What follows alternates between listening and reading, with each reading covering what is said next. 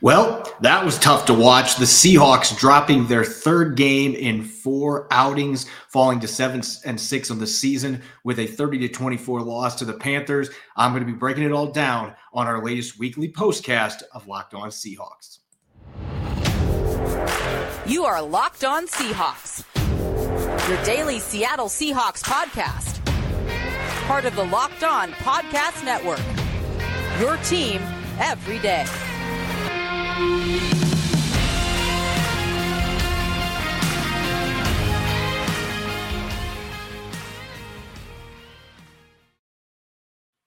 Greetings, 12. This is Corbin Smith, your host for the Locked On Seahawks podcast. A special welcome to all of our listeners here for our weekly postcast, and a special thanks to all of you that make Locked On Seahawks your first listen five days a week. We greatly appreciate it. The Seahawks had a great opportunity to stick with the 49ers in the NFC West today, and unfortunately, they were not able to take advantage of that opportunity. Fell behind 17 to nothing to the Carolina Panthers who hadn't won a road game in 13 months. They tried to make a valiant comeback, but weren't able to finish it off in a 30 to 24 defeat to the Panthers. I'm going to be breaking that matchup down. What went wrong for the Seahawks, in particular on defense, a very common theme to their recent struggles on that side of the football, dishing out game balls, and of course, our weekly three up, three down on a jam packed postcast. All right, let's get to our lead story here on Locked On Seahawks. In terms of crushing defeats, this one has to be up there for Pete Carroll. The Seahawks entered Sunday's game at 7 and 5 with a great opportunity to stay with the San Francisco 49ers. They got a matchup with the 49ers coming up at home on Thursday night, a chance to get to 8 and 5 and stay within a game of their NFC West brethren. But the Panthers had other plans and this was a demoralizing defeat. A 4 and 8 Panthers team that hadn't won on the road in more than a calendar year, had not won this season on the road. They came in and built a 17 to nothing advantage in the first half. The Seahawks ended up making it a six point game at halftime, and it felt like the Seahawks had all the momentum, getting the football to start the third quarter. All the momentum was on their side at home, and yet they couldn't quite get over the hump in the second half. The offense wasn't able to make enough big plays, and the defense really struggled. And that leads to the common theme that really is unraveling Seattle's playoff hopes. Now, seven and six, just one game over 500. They've got the 49ers coming to town on Thursday with their potent run game. That is a real problem when you look at the way that this Seahawks defense the last four weeks has regressed stopping the run. And I'm using the word stopping with quotes here because I've yet to see the Seahawks be able to do that in the last four games. They are giving up 210 rushing yards per game in the last four games. And not surprisingly, they're one and three in those contests, with the only win coming last week against the Rams, who were missing pretty much all of their key players on offense, and yet still almost pulled off the upset at home. That win is looking a lot less favorable for the Seahawks now, considering the way they have played in the three other games they've lost during the past month. Really, this team has just not been playing well, especially on defense over the last month. And really you're seeing the culminating effect of not being able to stop the run. It's been happening week in, week out, and especially today against the Carolina Panthers, allowing 223 rushing yards, and a majority of that production came in the second half. This shouldn't really be a surprise. When you allow a team to have the football for 11 minutes more than you in the first half, that means that your defense was on the field a ton. And this has been a common problem for the Seahawks the last couple of years. And I thought that their run defense in the first half was fine. 22 carries for 78 yards, three and a half yards per carry. You'll take that, particularly considering the running backs weren't getting much done. But the Panthers were able to sustain drives and they got 22 carries in the first half. That's really the most notable number there. They might not have had the yardage and the yards per carry there, but there was a cumulative effect. And you saw that in the second half with 145 rushing yards and six yards per carry after halftime. And as several players, including Ryan Neal, were pointing out after the game, this is an especially frustrating loss because they knew what the Panthers were going to do coming into this game. We knew what the Panthers were going to do coming into this game. Anybody that's got a brain that has watched this Seahawks defense over the last month and at the beginning of the season as well knows that they have a major problem stopping the run, particularly gap runs, your counters, your powers, ISOs, duos. The Seahawks have not been able to slow down power run games at all this season. It's been especially bad over the last month. That continued to this game. And the Panthers, what really surprised me, I guess if there's any surprise, they were doing a lot of it out of shotgun in the second half and they were mixing in some read options in there with Sam Darnold. And he's a better athlete than people realize, was able to get a big chunk play as a runner, scrambling as well. But most of the damage in this game was done by a trio of running backs, and they were giving the Seahawks fits. You had two different running backs, Chuba Hubbard as well as D'Onta Foreman, who each had 74 rushing yards apiece. And then they also had Raheem Blackshear, who had 32 rushing yards on just four carries. He had an eight yard touchdown in the fourth quarter. That was really the backbreaker. It made it a 10 point game when the Seahawks looked like they were going to finally get over that hill. They just couldn't get it done and ended up having the time of possession battle fall out of their favor by 20 minutes in this game. The Panthers had the football 20 minutes more than the Seahawks.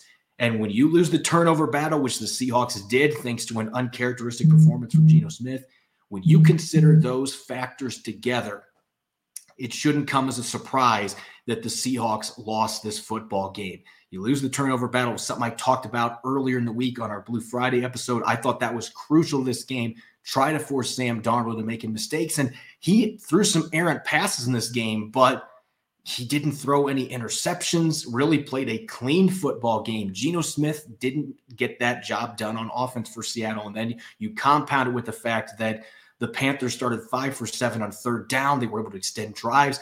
Darnold was dumping it off to running backs and receivers. Laviska Shenault had a couple swing patterns he turned into big plays that moved the chains. It's not like the Panthers were winning this game throwing the ball downfield. There was no presence of a vertical passing game for them at all, but they didn't need to do that and really, opponents coming up on the schedule, the 49ers going to this next game, they've got some injuries they're dealing with. They're playing with a third string quarterback, but they're one of the best rushing offenses in football. They're not going to get cute. They are going to go into this game and they're going to look at the Seahawks issues defending gap. And honestly, zone schemes, the Seahawks have not been defending great in the run game, but gap schemes have really been where they've been getting gashed recently. It's really become a defense that embarrassingly cannot stop anyone that's running the football.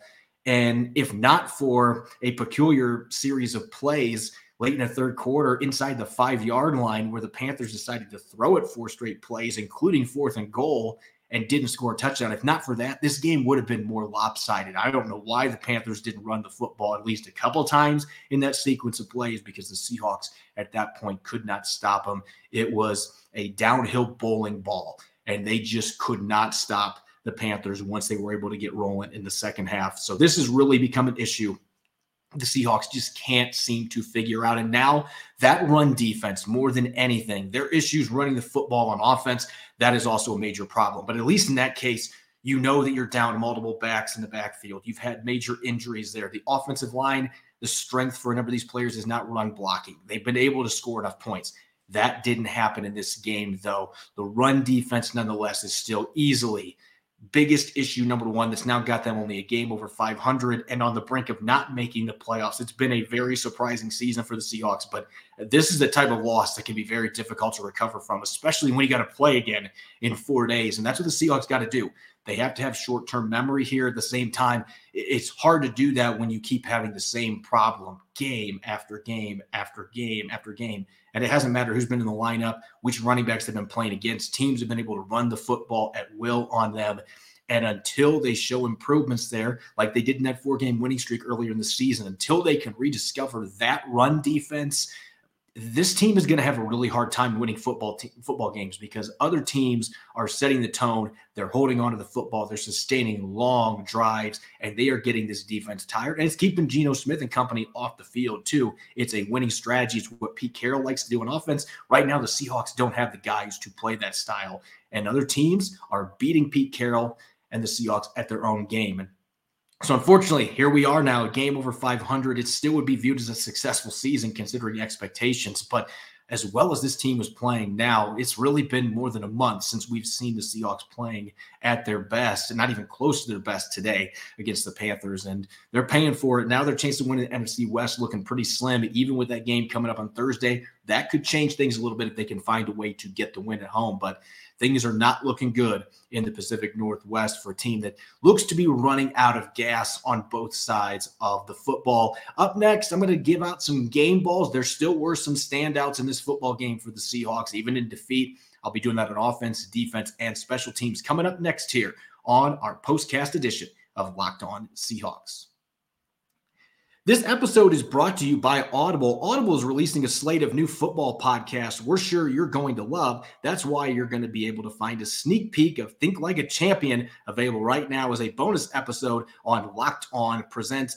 Think Like a Champion is a brand new podcast from former Seahawks quarterback Russell Wilson and Audible. Russ is a champion on the field, but off it, we rarely see the grind on the path to greatness. Russell Wilson, alongside co host Harry Wilson, digs into high performance athletes, artists, and leaders that push the boundaries of their potential. Here, a two time Super Bowl champion and MVP Von Miller delivers sharp insights about performing at your highest level in moments of extreme pressure, or listen to NCAA champion Tim Tebow discuss how to find your unique personal mission in the world. Each episode features interviews with Olympic medalists, NFL stars, and business leaders. It's available for free on Audible or wherever you get your podcasts. Head over to Locked On Presents for a sneak peek of Think Like a Champion or catch the full series available anywhere you get your podcast. Audible, get in the game.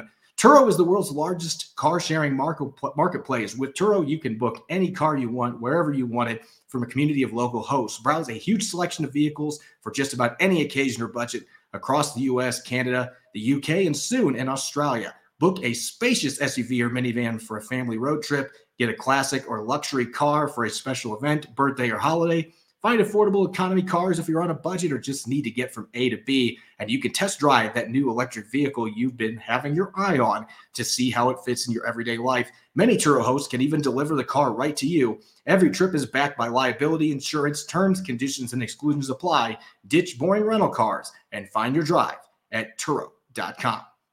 You're listening to the weekly postcast edition of Locked On Seahawks. This is your host, Corbin Smith. A special thanks to all the 12s out there, even in defeat like today, for making Locked On Seahawks your first listen five days a week. We greatly appreciate it. As you can see in the background, those of you watching on YouTube, you know, we got to have something to brighten up the day. And in my new house here, we're still unloading all of our stuff. And so eventually this will look much more like a typical podcast office, but at least for right now, we've got to the blue lights here on the Christmas tree. Let's get to our weekly game balls. It's difficult in a loss to look at the positives, especially in a game like this where the Seahawks were coming in as heavy favorites and they lost to a team that was four and eight and hadn't won on the road in 13 months. But that's how the NFL is sometimes. Crazy things happen. And quite frankly, the Seahawks have not been playing well as a team for the better part of a month, and, and they're sputtering with four games left to go. Let's look at the players who did shine in defeat. And I want to start on the offensive side of football with a player that maybe isn't getting as much recognition as he deserves. The Seahawks have struggled to find that third receiver to complement DK Metcalf and Tyler Lockett. And I think in the short term, they have found that guy. And he had a big game today, that being Marquise Goodwin, finishing with a team high 95 yards on five catches. He also scored a 24 yard touchdown towards the end of the game. That was your typical garbage points drive. The Seahawks would have had to get an onside kick after that, which they were unable to do to have a chance to tie or win this football game. But nonetheless, Goodwin had a big game. And you look at the catches that he made. He had several explosives, a 38 yard reception on Seattle's first touchdown drive. And that was third and five. So that was a key third down situation. Gets the explosive, had another 15 yard catch on third and eight that set up the second touchdown going from Geno Smith to DK Metcalf that made it a 20 to 14 game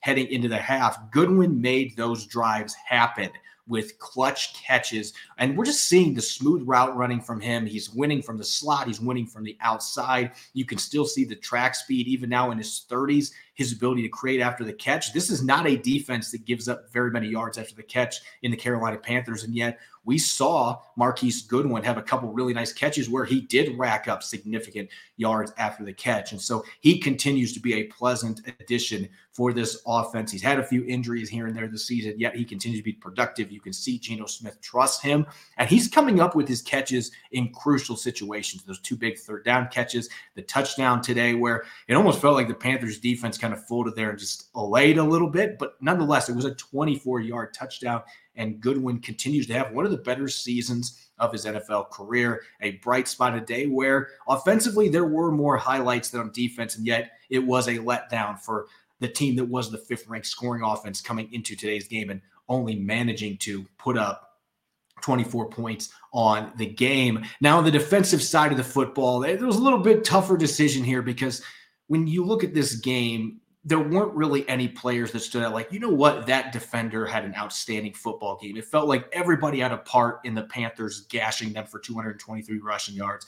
Everybody had a part in Sam Darnold being able to dump off the ball on swing routes and quick uh, quick curl routes and getting first downs on those third down conversions early in the game. This was a full unit effort struggling against this offense that hadn't scored many points for the Carolina Panthers. They've had a bunch of different quarterbacks. They've played musical chairs at running back. They've had changes at wide receiver as well. And it didn't matter in this game. The Seahawks couldn't get the stops. So really trying to pick a game ball today on defense is kind of like trying to pick between spam or – Brussels sprouts at your favorite fast food joint. It would be it, it, it was a, a, agonizing selection process here because there wasn't somebody that really jumped out like, you know what, even in defeat, even with how bad they played, this player had a great game. That being said, I want to give a little love to a player that's had a pretty difficult third season this year. And I've been highly critical of him here on the podcast. And I thought that he came through with a sequence of plays that really helped wake the Seahawks up in the first half. And that's Darrell Taylor. In the second quarter, the first hit that he had on Sam Darnold, that probably should have been flagged. It was after the throw was out of his hand and he ended up hitting him, but still, it was nice finally seeing the pass rush find some life. And then on the very next play, he explodes around the corner on the tackle and gets to Sam Darnold and brings him down for the sack. So he had two straight quarterback hits and didn't hear from him again the rest of the game. I'm sure that he had some plays in the run game when he was in there. That has not been a strong point for him. I'm sure that there were some plays that he would like to have back in this football game. And yet, at the same time, this team had very few players bringing them juice on defense. I felt like when number 52 was in the game today, you at least saw that spark. You saw that fire from him rushing off the edge. And they didn't get a lot of pressure on Sam Darnold this football game. I was surprised by that. They did blitz quite a bit as the game progressed, and they still weren't able to get after him. Not a lot of opportunities with Carolina running the football so well. Uh, but at the same time, Darrell Taylor was that one spark on the outside. They had a few other nice uh, rushes by other players, but I felt like Darrell Taylor, he was the one guy that stood out that had a solid game considering circumstances. And, and that ended up being, being a big sequence there that helped the Seahawks get the football back and eventually cut the lead to six points at halftime. It really did feel like they had momentum on their side. And unfortunately, they were not able to build off of that at all.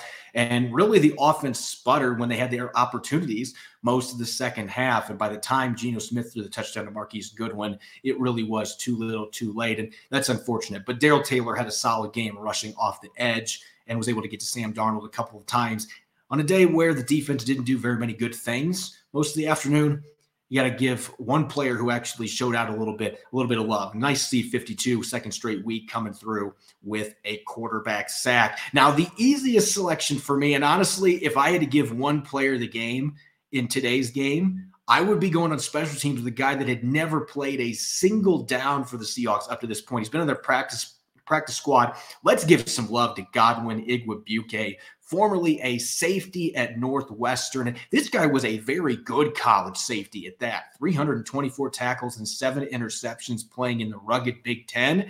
I was surprised that he didn't make it in the league as a safety, but he converted to running back a few years ago with the Detroit Lions. He's an explosive athlete, and you could see that on kick returns today. Three returns, well over 100 yards, his longest one being a 50 yard return. It has been a long time since the Seahawks have had a kick returner. I'm sure you could look back at Tyler Lockett earlier in his career, how dynamic he was returning kicks and punts. But ever since they moved him off of special teams and just made him a primarily offensive oriented football player and now one of their best receivers, obviously one of the best receivers in the NFL, they have struggled to find a game changer at the kick return and punt return roles.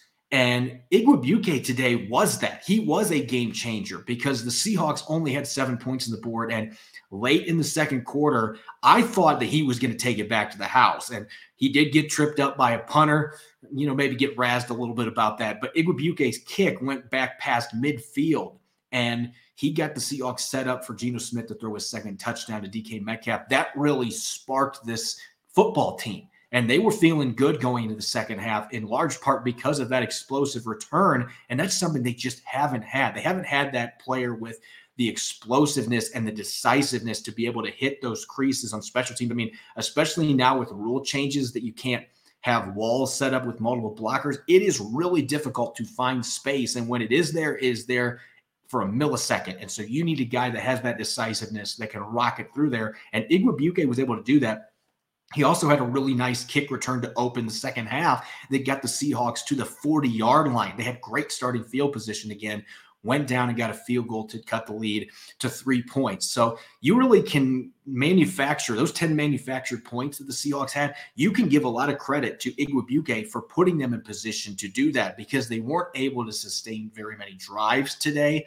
Setting them up with really good field position in those two instances led to 10 points. And so that got the Seahawks back in the football game. And I'm just saying this now. I know it was only one game, but you've got to elevate him for the next two games from the practice squad just for his kick return abilities. Because again, they have not had a game changer back there. This guy was really good for the Lions returning kicks last season. He's got value on special teams. The Seahawks should be taking advantage of those two extra elevations of the practice squad they have with him. He should be playing on Thursday against the 49ers and the following week when they go to Kansas City to play the, play the Chiefs. He should be on the field and maybe he could play himself into a 53 man roster spot if he continues to shine on special teams. Heck of a debut for Igwebuike. Up next, our weekly three up, three down, our studs and duds. There were certainly some other players that had solid games today, and there were some players that'll look back at the game film and be like, I got to step my game up next week. I'm going to be looking at those studs and duds coming up next year on our weekly postcast of Locked On Seahawks.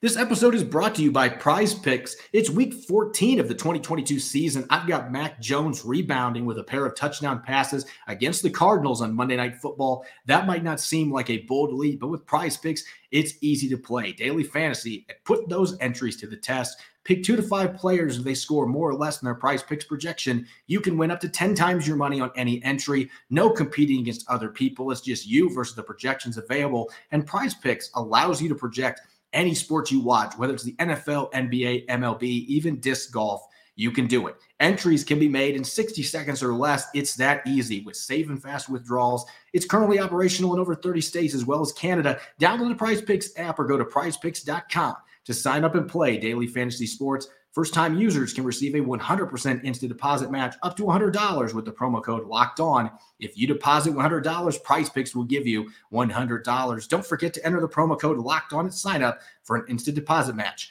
up to $100.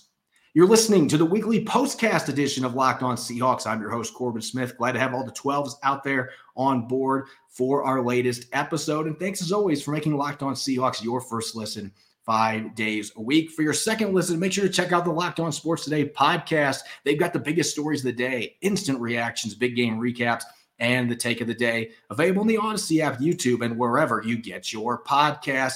The Seahawks losing for the third time in their past four games, and this one was the most crushing defeat so far. Losing at home to the lowly Carolina Panthers 30 to 24, fell behind 17 to nothing in the first half really ugly start. And they've really struggled at home. They've lost to the Falcons at home, they lost to the Raiders at home, and now the Panthers at home. All of those teams being under 500 at this point. When you're trying to make the playoffs, those are games you can't lose on your home turf. And so, certainly an embarrassing defeat. And it puts the Seahawks on the outside looking in right now. They are no longer in the playoff picture, and they're going to have to beat some really good teams to get on the right side of the bubble now after going 0 4 against the NFC South. Let's get to our week 14 studs and duds, three up, three down. As I mentioned earlier in the show, there certainly were some players that played well today as the Seahawks climbed back into this football game, particularly on the offensive side of the football. Let's start with those positives here on three up, three down, shall we? I want to start with a player that's actually been on three down twice in the last three postcasts. Charles Cross, it has been a little bit of a struggle for him as the season has gone on, but I thought today that he really elevated his game at left tackle. I mentioned earlier in the week, Brian Burns, he's one of those edge rushers that's extremely scary coming into a game in the NFL because he can take over contests with his speed, his athleticism, his ability to bend around the corner. And yet, I don't remember hearing Brian Burns' name too much today on the telecast because Charles Cross did a great job. And you could include Abraham Lucas in this as well. But Cross did a great job of limiting Burns' effectiveness. And Geno Smith had his issues today, but for the most part, the pass protection in front of him held up, especially over on that blind side. And I thought Charles Cross played a really sound football game. And he's maybe going to be one of those rookies. I've mentioned this earlier in the week. When you hit that rookie wall, some rookies, when they hit that wall, they can't get over the hump. They just struggle the rest of the season. And sometimes you have talented rookies, especially high draft picks like Charles Cross, where you have a few games where you're trying to figure things out. This is the longest that you've played in terms of games in a season in your football career and you're talented enough that you figure things out. You right the ship. And hopefully that was the case for Charles Cross today because I thought this was one of his better performances. Again, I got to go back and watch the all 22. Maybe he wasn't as good as I thought watching the game live, but it felt like Brian Burns was really quiet in this football game. And a big part of that is because Charles Cross held up well in pass protection. He gave Geno some time to throw the ball downfield when the Seahawks were, were able to find some offensive success. Staying on the offensive side of the football, this one is much more obvious. Tyler Lockett, he was my second selection for the game ball. He's gotten plenty of game balls during his career, one of the best receivers in the NFL. And what can you say about number 16 at this point? He is a human highlight reel.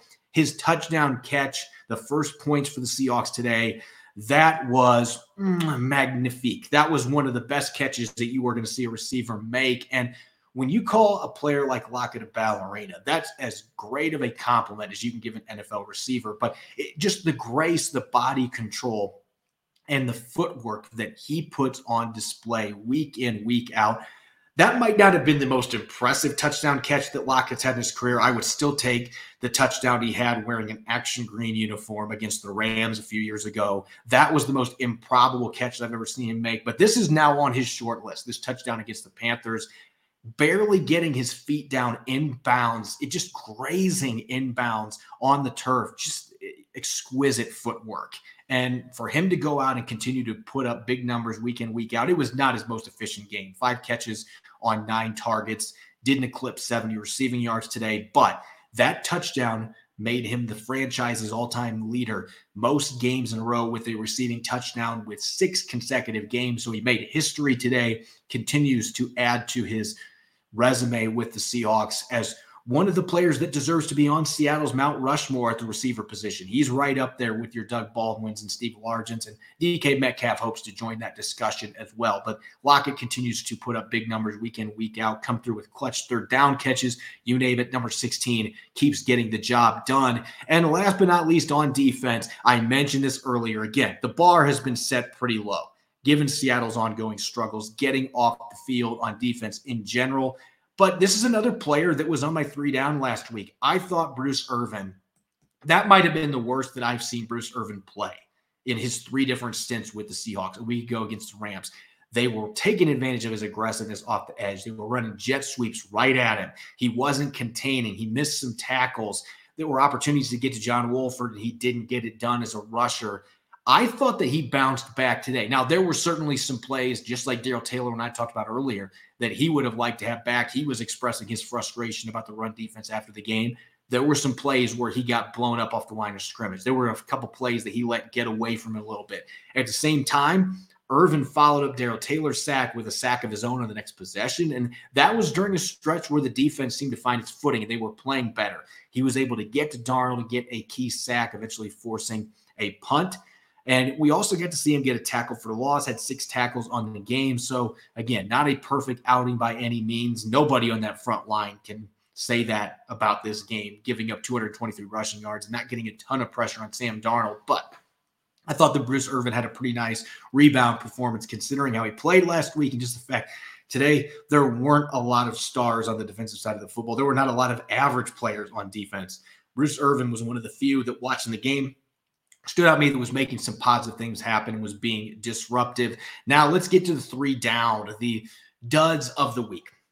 Anytime you lose a football game, there's going to be plenty of candidates for this one. And I'm going to give some tough love to a few players who still had decent games statistically, but let's start with the quarterback, shall we? First time this year that Geno Smith has been on the three down chart on our postcast, and he deserves to be on here. This is what goes with the territory of being in the MVP discussion. This is what happens when you heighten expectations. Geno Smith threw three touchdown passes today. He didn't have a terrible game. He was really the offense for the Seahawks. He didn't have a running game to go with him but he was just not at his best today. There was the critical interception beginning game, and give Jaycee Horn some credit. The more that I've watched that play, that was just bait job 101. And that's what shutdown corners do. Tyler Lockett didn't look like he was going to be open, but at the same time, that's a decision that you would like to have back. That's a throw that you would like to have back given the situation. I'm sure when Geno Smith watches the film, he's going to be kicking himself about that play. He had another interception that he threw in a play that I'm telling you, there were at least two defenders that looked like they were off sides. I understand that he thought it was a free play, but still, uh, it was an errant throw into double coverage. Didn't look like he had any receivers that were open anywhere near that and got picked. Those two interceptions led to 10 points, and Geno completed his season low 58% of his passes today. They mustered just three points until that garbage time touchdown at the end of the second half they really were punchless on offense for most of the second half. And I thought Geno missed some throws today, uncharacteristic of him. His accuracy just wasn't where it normally is at. He wasn't as efficient. And again, uh, most quarterbacks would look at Geno's stat line today and say, you know what, I'd take that game. That's not bad. But he could have had a third interception to Jaycee Horn in the fourth quarter. There were just some throws that got away from him. I thought it was the worst that he has played this year overall. So it, he's going to need to bounce back on Thursday night. If he plays like he did today, some of the decisions he made with the football, Thursday night is a chance to get really ugly with the 49ers coming to town. So they need better from their quarterback. He's been so good all season long. Unfortunately, he was due for a game like this, and it came at the wrong time with the Seahawks struggling still on defense and giving up so many rushing yards and points to the Panthers. Going to the defensive side of the football now, Ryan Neal, I don't want to pick on too much because Ryan Neal is playing through knee and shoulder injuries, elbow injuries, and he has been as banged up as any player in the Seahawks roster, and he's battling at far under 100%. The Seahawks are clearly taking care of him. Jonathan Abram checked in and subbed in for him in the second half. But the fact is, this is not the player that we have seen that has been creating chaos most of the time since he took over for Josh Jones earlier this season at the strong safety position. His pursuit angles were off. He had some missed tackles. He was just out of position a lot. He gave up a few catches in the passing game. He was involved with letting some of those swing patterns that should have been short gains end up being chunk plays that got first downs. He was involved in those plays. Even though he had 11 tackles in this game, felt like there were a lot of plays left of the field and he just didn't make the impact plays. And there were some opportunities for him to do that. He did have a nice pass breakup in the end zone on their goal line stance, so I'll give him that. But it was certainly a game, and you look at kind of like Geno Smith. The expectations now have been set for Ryan Neal to play at a Pro Bowl all pro caliber level. And he certainly wasn't anywhere close to that. A lot of mistakes made, just didn't play like we're used to seeing him play today. So a rough outing for number 26. And the same thing can be said. That's really the theme today. Players that didn't play up to expectations that they have created for themselves. And that would be Tariq Woolen at the cornerback position. And just like Ryan Neal, he had a, nice, a really nice pass breakup on a throw downfield to DJ Moore that, quite frankly, if you watch the tape, that wasn't even his assignment and the announcers made that clear too. He was able to go off his receiver and go break up that pass. But if the ball was thrown a little bit better, that should have been a touchdown. DJ Moore was open. That wouldn't have been on Woolen. But nonetheless, the reason he is on this list today, his contributions to the run defense struggling. And tackling was a big question mark for Woolen coming out of UTSA only with two years on defense under his belt at the college level. And, and for the most part, he has vastly exceeded expectations. He has been physical. He's come up and he's tackled people. He's generally been able to get guys to the ground, but he missed three tackles today just by my count. And I'll go back and watch the all 22, but he was not able to bring ball carriers down when he had opportunities, and he had a crucial hands to the face penalty on the Panthers' final drive that led to an automatic first down. They went down and got a field goal that made it 30 to 17.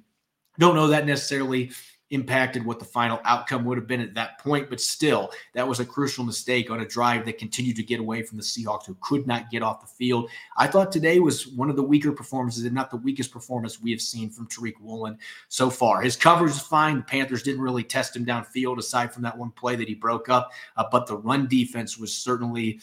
Uh, that was that was run defense that leaves much to be desired. And you can say that about the Seahawks' entire defense and the expectations that Woolen is set now the Seahawks expect him to be able to come up and make those plays, to be able to bring down ball carriers. And today he wasn't able to get that done. As always, you can follow me on Twitter, Corbin Smith NFL. You can check out Locked On Seahawks and Apple Podcasts, Google Podcasts, Spotify, and streaming on YouTube five days a week. Coming up tomorrow, Rob Rang will rejoin me. The two of us will have our Monday musings recapping some takeaways after we rewatch the film from today's loss to the Panthers. You won't want to miss it. Enjoy the rest of your Sunday night. Thanks for listening. Go Hawks.